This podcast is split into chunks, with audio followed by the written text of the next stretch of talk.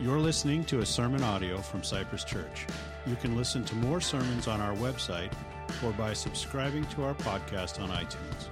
We hope you enjoy the sermon and invite you to attend one of our services at 9 and 10:30 a.m. on Sunday mornings. All right. Good morning, everybody. Good to be together this morning. My name is Kerry Kaufman. Uh, my wife Emily, you may have met also. We uh, we are here at the church now. We've been coming for about half a year or so, and uh, the elders have given me the opportunity to get to share with you from God's Word again. So I'm super grateful for that chance. Um, let's just start off with a word of prayer, and then we'll uh, get rolling here. Heavenly Father, we are grateful, grateful for your Word, and grateful for all that you've given us. God, we thank you that the questions that we have in life they're answered in your word. That you give us insights, you give us uh, truth and wisdom. And so we pray, God, that as we come forward to your word, that you would give us eyes to see what it is you would like to show us this morning. We pray for ears to hear the wisdom that you may have for us. God, uh, make our hearts receptive, and thank you for this time. Amen. All right. Well, as you guys may have seen last week, um, I was licensed as our new pastor of life groups and spiritual formation. Um, that was really exciting. Thank you. thank you. Thank you. Um, that was really exciting for me. Uh, Emily and I, like I said, uh, my wife and I are fairly new here, and, and just having the uh, the thrill of that was just really encouraging. Um, really exciting. And I just want to thank, thank the pastoral staff, thank the elders, and thank all of you for being a church community that has welcomed us, that has given me lots of opportunities to try things out and experience things and, and, and stretch my wings as a, a younger pastor. And so I'm really grateful. Thank you for that. Um, one of the things that was cool about last week too is that my parents were able to come and be here for my licensing. And so that was kind of a thrill too because they don't live in the town next door. They actually live in Northern California up in the Bay Area. So they were able to travel all the way down here. And I was really glad that they could be here. It's kind of like a graduation thing. You want your parents there. And, um, one of the things that uh, that makes me think of is just that thinking, man, it was so good to have them there because I know my parents are supportive. Love my parents. They uh, they are so generous. Um, even all through my growing up and being raised, and then even into my married life today, they are so encouraging. They've been, been supportive. They empower me. And man, when they say things, I can trust them because I know how supportive they are. When they make promises, I know I can count on them. And that is so nice. I love that. But I know that's not a luxury that all of us have, right? Not all of us have parents that we can trust. And we'd honestly say, yeah, Kerry, that's great, but my parents, I don't know if I trust them. When they say things, they make promises, I don't know if I can count on that. And honestly, sometimes how we feel about our parents, how we trust our parents, can be unfortunately translated into how we trust Jesus. Now, I don't want to step on the toes of our counseling pastor, Ron Jackson, to be he can tell you much more about that. But, but honestly, sometimes we take how we feel about our parents or other authorities and we put that on God. And so we have a hard time trusting Jesus too. And I was reading this week in uh, Matthew, just the very end of Matthew in chapter 28. And Jesus is with his followers, he's with his disciples, and he's commissioned them to just, like Susan was telling us, to go out into all the world and Tell everyone about Jesus. Spread the gospel, the good news. And as you do that, as you face all those scenarios, Jesus says to them, I am with you always to the end of the age. So Jesus makes this promise. But anyone could just say that, right? I could say, I'll be with you always. But am I actually going to back that up, right? Can we trust that this promise Jesus makes is actually true? Does he have the power to even follow up with what he has said? Can we be sure we can count on it? This is the question that we're going to be brave enough to ask this morning. Today, is faith in Jesus worth it? Can we trust him? This is where we're going this morning. And we are going to be back in the book of Mark. And so we want to look at the audience that Mark was writing to. Mark was actually writing to Roman Christians in the first century, in the capital city of the whole empire in Rome. And you see what had happened is after Jesus in Matthew 28 had commissioned all his disciples to go out, spread the good news, tell everyone about me. So they did. They went all over the world and including the very capital, the most prominent city of the entire empire, Rome. And so the people like the apostle Paul and other people like the apostle Peter, who's an eyewitness of Jesus Christ, was with him throughout it all. He shows up to Rome and says, guys, I gotta tell you what I saw. I, I gotta tell you what Jesus did. It was amazing. He is the he is the solution to every problem we can think of. He's so great. And so that all these churches start to raise up. Things are going great. Little churches are meeting in houses all across Rome. And things are great. But then, in the summer of 69, no, not the summer of 69. you thought so. Actually, it was the summer of 64. But things weren't quite as great as that. In the summer of 64, there was a huge fire that just ripped through the entire Roman capital. And it just burned most of the city to the ground. So you can imagine all the Christians in this city, a lot of them lost their homes too. A lot of them lost their businesses too. A lot of them had family members die too. Everyone's suffering though in the whole city. And so the Emperor Nero tries his best to start rebuilding the city, trying to keep people at peace. But you can imagine he cannot do it fast enough. And so the people start to get angry. The people start to revolt. He has a huge city-wide, empire-wide kind of problem on his hands. And so what does he do? He finds a scapegoat. Fingers those Christians. He says, those Christians who don't worship the same pagan idols that we do, those Christians that aren't in all the same guilds that we are, those weird Christians, it must be their fault. And so by fingering the Christians, he starts a huge citywide persecution where Christians are hunted down throughout the city, where they're dragged into interrogation and asked, Where are your Christian friends? And tortured, where they're pulled out into the streets and then pulled into Colosseum arenas, where they're crucified, where they're burned alive, where they're torn apart by wild animals. And you can imagine one of these Christians, imagine a Christian in Rome hiding out somewhere thinking, God, what happened? We used to listen to your apostles, and they told us that you said, I will be with you always, even to the end of the age. That's what we heard. So what's all this? What's the good in following Jesus and having faith in him when your people, Jesus, are the number one persecuted minority in the whole empire right now? You said that you would be with us. Jesus, can we trust you? This is the audience that the Gospel of Mark was written to. The first century people that received his gospel for the first time. And these are the questions that they struggled with. But you and I are here sitting in church, right? But still, some of us face this question also. Jesus, where are you? Jesus, is faith in you worth it? Can I trust you? This is the question that we come to with the text today.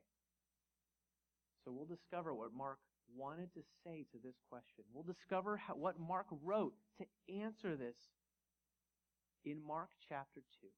Mark chapter 2, verse 1. So if you have a Bible, open it up to chapter 2 of the Gospel of Mark. If you need a Bible, the ushers are coming forward. They're going to have an extra some Bibles if you need to follow along with us. I'd love to have you in God's Word with us, so feel free to just raise a hand and let them know. I'm going to be reading out of the ESV, English Standard Version. And uh, if you open up your worship uh, folder, you've got some notes that you can take. If that helps you learn well to jot ideas down, diagram, draw things out, feel free to use all that blank space. And also on the back side, you'll see that we've got a bunch of questions related to what we're going to study this morning. And these are questions for your life group that you can meet with uh, later on this week. Or if you just want to take these and look through them in your personal Bible study throughout the week, feel free to use these. Check these out and uh, let God's Word continue to massage your heart as you go throughout this week. So, Mark chapter 2, hopefully we're all there. Mark chapter 2, we're starting here in verse 1. So, to answer what these questions were, we're first going to have to look at who's Jesus? Who is this Jesus? What did he claim? Did he have the power to back up his promises? Did he care to? So that brings us chapter 2, verse 1, when Jesus returns to his regional home base in Capernaum. We see, and when he returned to Capernaum after some days, it was reported that he was at home. All right, so Jesus and his buddies, his disciples, they're moving on back into Capernaum. And Capernaum is a town that's up in the northern region of Israel. It's on the very top of the Sea of Galilee on the shores there. And so this was a place where Jesus liked to do a lot of ministry in. He'd actually already been serving here earlier. And so when they're coming into town in chapter 2, verse 1, they're kind of back. The boys are back in town. So here they are, and everyone's like, hey, Jesus is back. He was here earlier doing miracles. And you can imagine that word of his arrival spread like wildfire throughout the town. Hey, Jesus is here. Come on, let's go check it out. He did so many cool things earlier. Let's see what he's going to do now. So, many of our English translations uh, at the later part of this verse, he was home. They translate it as home. But we actually know from the Gospel of Luke and the Gospel of Matthew that Jesus' hometown was Nazareth. And that's actually a couple miles in the hill country southwest of Capernaum. So this isn't his hometown. A better way to translate this is that he was in the house. And we see this later as we keep reading. And many were gathered together, verse 2, so that there was no more room, not even at the door. So who's in the house? Jesus and a whole lot of other people. the place is packed. And so Jesus has got all these people in the house. Just like his earlier Capernaum ministry, everyone's crowding at the door. Even when they can't get in, they're still trying to look through the door to see if they can hear him, see him, see what he's about to do, learn from him. And we know that Jesus is a great teacher, and that's exactly what he's doing. It says he was preaching the word to them. Word means the gospel, the good news, the message that Jesus came to deliver. And we see that Mark actually gives us an indicator of that back in chapter 1, verse 15. This is the summary of what Jesus was going around preaching back then.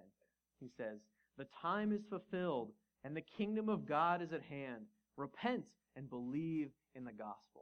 So, this is what Jesus is talking about. He's hanging out in a house, which is probably uh, the house that belongs to the family of the Apostle Peter and the Apostle Andrew.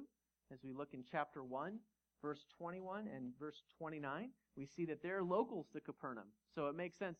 He'd probably be hanging out in their house. So he's got the house. He's packing sold out venues in Capernaum again. He's famous. Everyone wants to see him. Things are going great. This is, this is ministry clicking along. 100%. But then we see there's a conflict in the story. Something turns. And a conflict is introduced by some people that we don't even know who they are. We don't know their occupation. We don't know where they came from necessarily. We don't even know how they're connected together. Mark simply introduces them by saying, and they came. They came bringing to him a paralytic carried by four men. Okay. So whether these are his friends, they're his family members, maybe they're even just community leaders that know him, they knew this paralyzed man well enough to carry him all the way to Jesus. And so we can probably assume that they knew him fairly well. They cared about him. They wanted to bring him all the way to Jesus. And so imagine, as they knew this man, what they had experienced with him. They had seen his, his condition take a huge toll on his family. They'd seen his finances dwindle away time after time into nothing as he couldn't work. He couldn't provide for his family. They saw his house fall into disrepair. They saw the effects of this paralyzed state ruin his life day after day after day. And some of us, honestly, some of us who have cared for chronically ill family members, healing ones, we know what that's like, don't we? It's so sad. It's so difficult. And so when they heard that Jesus was coming, man, They wanted to bring their friend to him. They wanted him to find the healing that they believed Jesus could bring. They trusted that Jesus could make it happen. They just had to get this man to him. So, when we read further in verse 4, it says, And when they could not get near him because of the crowd. Ooh, think of this. They had traveled all this way. Four guys had even been carrying this paralyzed man all the way, and they'd come so close. Oh, man. And now the house Jesus is in is packed out like a rock concert. It's so tight in there, like sardines. They, there's no standing room only. They've hit a wall, impenetrable wall of people. What are they going to do? Man, they've come so far, and yet Jesus is over there. He can't see them. Does he notice that they're over here on the edges? Does he care?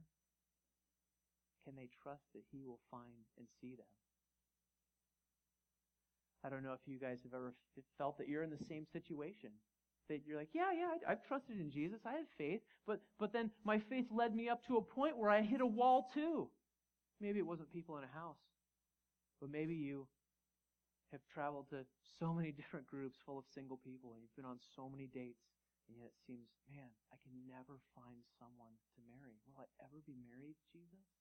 Or you think to yourself, I've invested so many years into this company. I've worked so hard. And now my head's on the chopping block here because of budget cuts. And you think to yourself, Jesus, what gives? I've been so faithful. I've trusted you up to this point, and now your faith has hit a wall. It's like these companions of this paralyzed man. Their faith led them up to this point, and then an obstacle. But we see that they didn't give up. Their trust in Jesus compelled them to keep going. We see in the rest of verse 4, they removed the roof above him. so their faith found another option. They got up on top of the roof, like, okay, Jesus is down there in the house. And they started ripping away the mud and the straw and the grasses and the thatch and pulling a roof apart. And just imagine, Jesus is sitting in this house, this dim house packed with all these people, and then all of a sudden, they notice the roof starts coming apart. Can you imagine how strange that would be? Like debris falling down on people and mud and dust and oh man, what, what in the world is happening? And and Peter and Andrew are probably thinking, what is happening to our roof? what is going on? And so eventually we see that these friends, these family, these community leaders, whoever they were, they let down the bed on which the paralytic lay.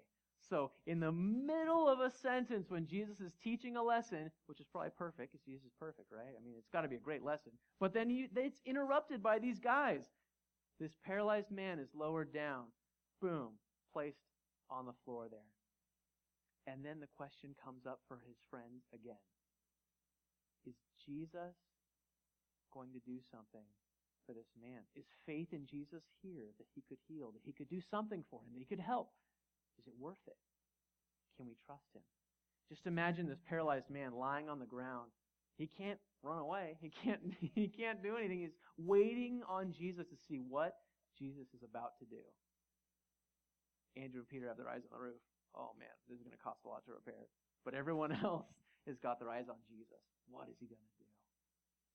Well, there was one time, a couple years ago, I was called uh, onto a jury and so I went downtown to Long Beach and got in the cool new Deukmejian courthouse. And uh, I got through all the levels of screening. And even though I had a lot of honest objections, they're like, nope, still good to go. Okay, all right, here you go. And I got all the way to the juror's box and I'm sitting there. And the judge goes back through each one of us and says, you know, asks us a bunch of questions. And he finds out that I'm a current student. I'm currently in seminary at Talbot School of Theology. And I was enrolled in a class right then, a grad student. So he finds out I'm a grad student that I'm missing class to be a, a juror in this case. And he says, Well, would you like to leave?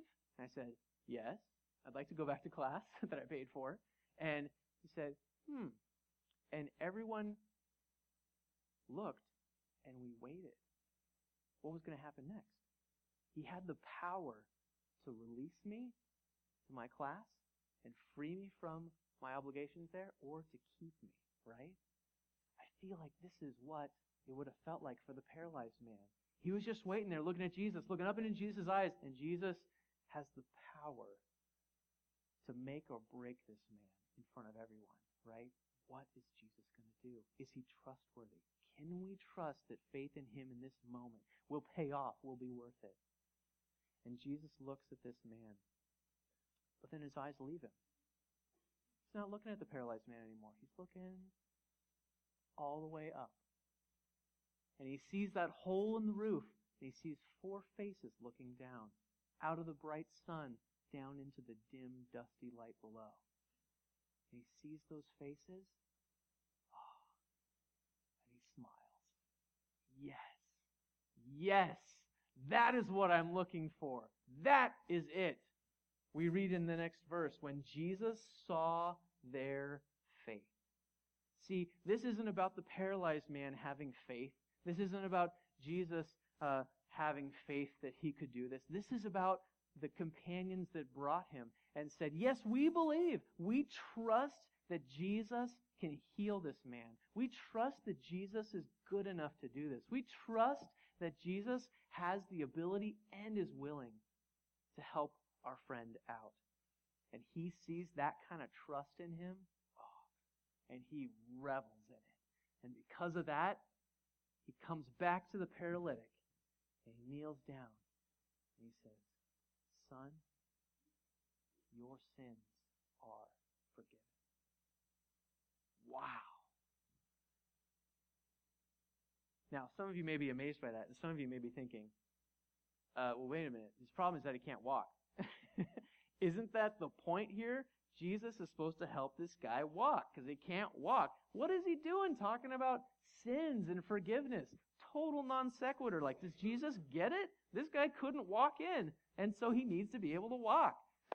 What Jesus is doing is he's cutting to the heart of the matter. You see, he knew that humankind, it wasn't meant to have to deal with the suffering of conditions like this. Humankind wasn't meant to deal with pain, with hardship, because God made the world perfect, but then sin broke the world. Sin tainted everything. And so when Jesus sees this paralyzed man lying there, he says, the root issue is sin.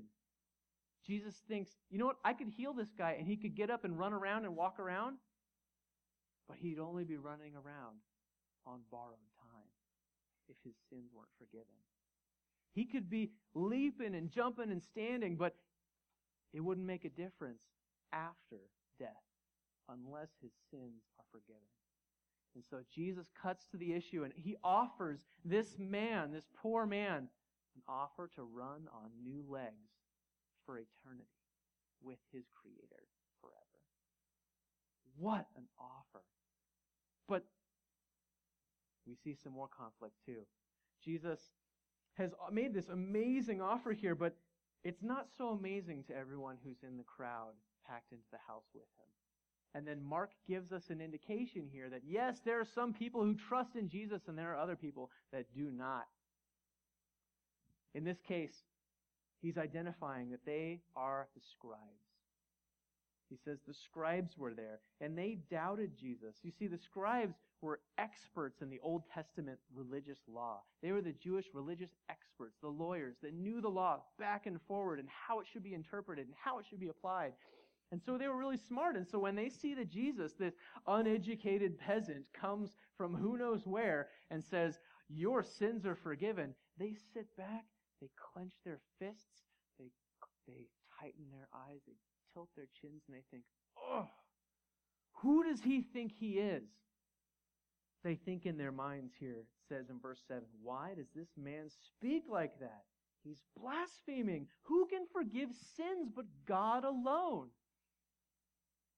And in one sense, they're right. The Old Testament is full of verses that talk about how it's God's prerogative to forgive sins, not just any random person. But in their jealousy of God's glory or in their arrogance of for how much they knew, they doubted that Jesus was able to do this. And they think, oh, who is this random son of a carpenter from Nazareth to suddenly come in here and claim that this man's sins are forgiven. I mean, anyone could say that, right? I could say, "Oh, your sins are forgiven. Oh, your sins are forgiven." But I don't I don't have the power to back that up. I could say anything. And so when Jesus says this, they say, "Oh, really, Jesus? Is his are his sins forgiven?" Prove it. Prove it. Oh, and this is where the story gets so awesome. Check this out. This uneducated peasant, this carpenter's son, it says in verse 8, immediately Jesus, perceiving in his spirit that they thus questioned within themselves, has said to them, Why do you question these things in your hearts? Oh, man. He knew what they were thinking already and joins right back at him. He says this in verse 9 Which is easier, to say to the paralytic, Your sins are forgiven, or to say, Rise, take up your bed, and walk. So what Jesus does is he meets them right on their intellectual level. Delivers a counterpunch by saying, Hey, okay, I have a question for you guys.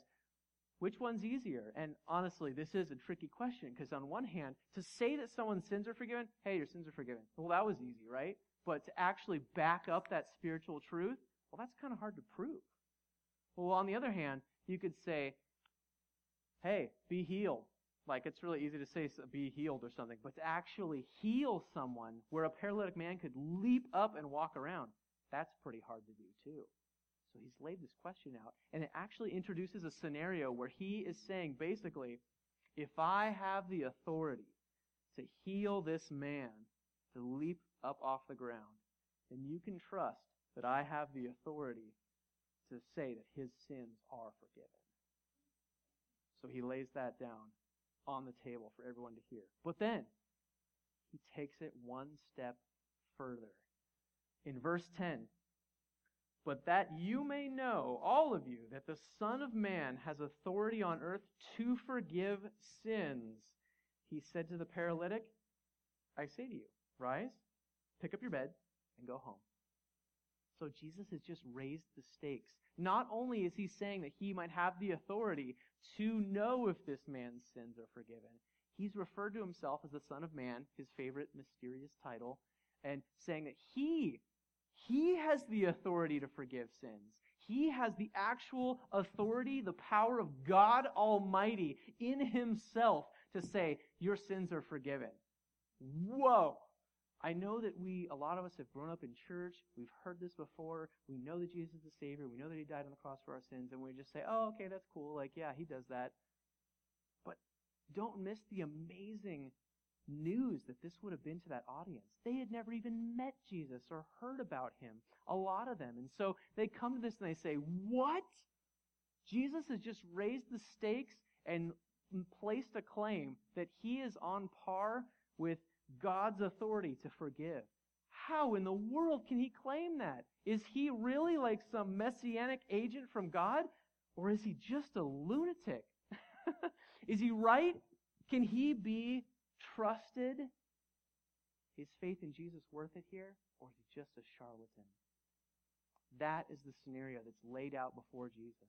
And so the question is, can he do it? Is, is he even trustable? So, we see that after he has laid the scenario down, the paralyzed man twitches. And then all eyes go on to this man. Everyone outside who's looking in from the door looks in too. And then it says, verse 11, the paralyzed man rose and immediately picked up his bed and went out before them all. Again, for those of us who have, who've heard this story so many times and, you know, put flannel graphs on a thing and played with this in Sunday school. Like, like we've heard this story, but think about what this would have been like for the people there. Imagine if your husband, if your brother, if your father, if your friend had been paralyzed for years and you'd watched his life fall apart. And then suddenly, in an instant, he leaps back up and he has two good legs that he's standing on. You would be amazed. You'd be kind of scared. You'd be astounded. You'd be like, this is wonderful. oh my goodness. And then imagine the joy that this man had as he stands up and then obeys. Jesus picks up his mat, runs home, sees his house, gives his wife a hug. He picks up his kids and swings them around because he's never been able to do this for years. Picture the joy that's in his life. That would have been amazing. This was a miracle. Jesus could be trusted. You see, this is what we talk about when we say Jesus saves. This is the saving that we are talking about. Sometimes we say Jesus saves and we think of saves like preserving a Word document on our computer, right? Jesus saves. like, but this is not what Jesus saves means. This is not like saving your leftovers from last Tuesday's dinner. Jesus saves is like Jesus rescues. Jesus rescues us like a life preserver to someone who's drowning. We had no choice. We had no options. We had no uh, ability to save ourselves. And yet Jesus jumps in and rescues us. That is what Jesus saves means. And oh, what a wonderful salvation it is. You see, this is also a great example of how Jesus gives us an idea of how we can think of those who are disabled, those who are paralyzed like this man or facing other conditions that they suffer from. You see, Jesus actually interrupted his entire ministry schedule. they dropped a man down, and he was in mid sentence in a great lesson, because it's Jesus, and it probably was a really good lesson. He stopped everything and cared for this man. So we get an idea of how Jesus would want us to care for people too. People who most societies would dismiss and throw away because they're not productive members of society. Jesus says, No, I love people. And these people matter. The paralyzed man's companions, they got their answer that day. Jesus was capable. Their faith in him was worth it. Jesus could be trusted. And it made sense to trust in Christ because only He, the Son of Man with the authority to forgive sins, could make things right. Oh, man. We see this in everyone else who was in the town too, who was gathered at the house at the end of verse 12. So that they all were amazed and glorified God, saying, Whoa, we never saw anything like this. Oh my goodness. But specifically, those people, they who had brought this paralyzed man there, they got their answer. Faith in Jesus was worth it. He could be trusted. Jesus was so powerful, and he was also so good.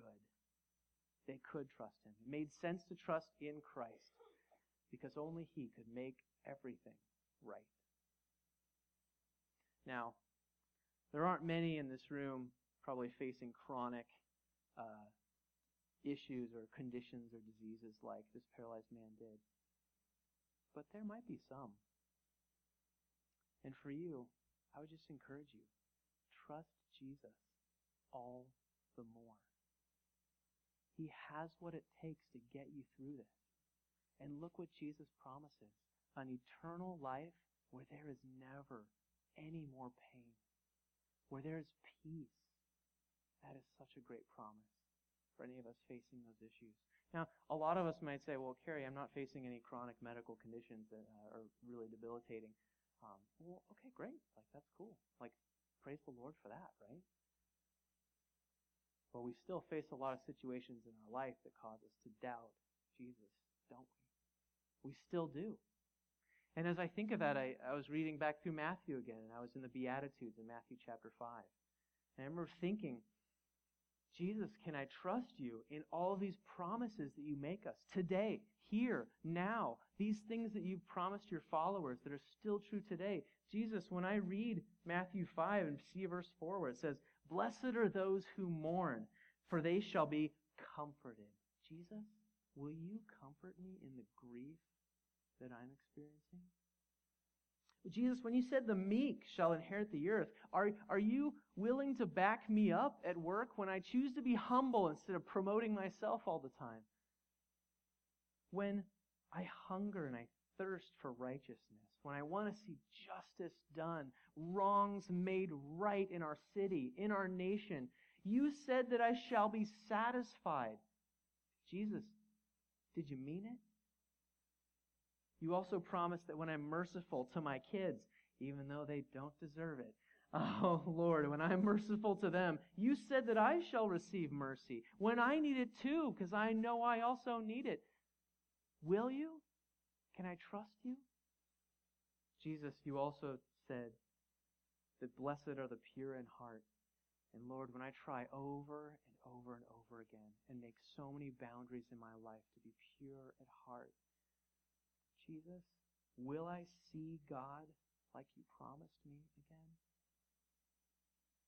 Jesus, also, when people mock me and persecute me and utter all kinds of evil against me falsely just because I'm a Christian, is it true that my reward is great in heaven? Can I hope to that? Can I trust in that? Jesus, can I trust you? This is the question that the people who brought this paralyzed man asked. This is the question that the people, the Roman Christians in the first century who were reading Mark's letter, asked. And this is the same question that you and I today ask. And the answer to all these questions in Christ is yes. Yes. Yes, Jesus will come through on his promises. Yes, he will do what he said. Yes, he is trustworthy. Yes, faith in Jesus is worth it. We can trust him. Take a tip from this story and know that you can trust him. My wife and I are in a situation where I'm about to graduate from seminary and uh, I'll be done about the end of this uh, semester. So in this summer, we're looking to look for full-time jobs. We're looking to maybe have to move because of that. We also announced that we're pregnant last week, so uh, that's a big change coming up too. So there are so many big things coming up in our lives, and we're going to have to say, "Oh my goodness, Lord! If we have to move, if we have to change jobs, if we have to adjust our life completely, if we have a new son coming, oh my word, what are we going to do, Lord? Can we trust you?" And as I read this story, I know we can. Jesus is trustworthy. Faith in him is worth it. So I ask you, what situations are you now facing? What circumstances are testing your confidence in Jesus? Don't doubt his abilities like the scribes did. And I'd encourage you, trust him like the friends of the paralytic did. They were not disappointed, and you won't be either. Faith in Jesus is worth it. We can trust him. And it makes sense to trust in Christ because truly he, only he, can make things right. If you will, please join me in prayer. God, we are thankful for your word and we are thankful for all that you have given us to help us understand who you are. God, we recognize that you're not some genie up in heaven that just simply grants all our wishes. And you're not Santa Claus that just answers a list of wishes and, and wants that we have. But God, you are actually a good father who gives good gifts to your kids because you love us. Lord, we know that because Jesus promised us that in Scripture too. God, help us hold fast the promises that you have made and give us faith, Lord. Help us to trust you. Give us confidence in the abilities and in the love that you have for us. We pray these things. Amen.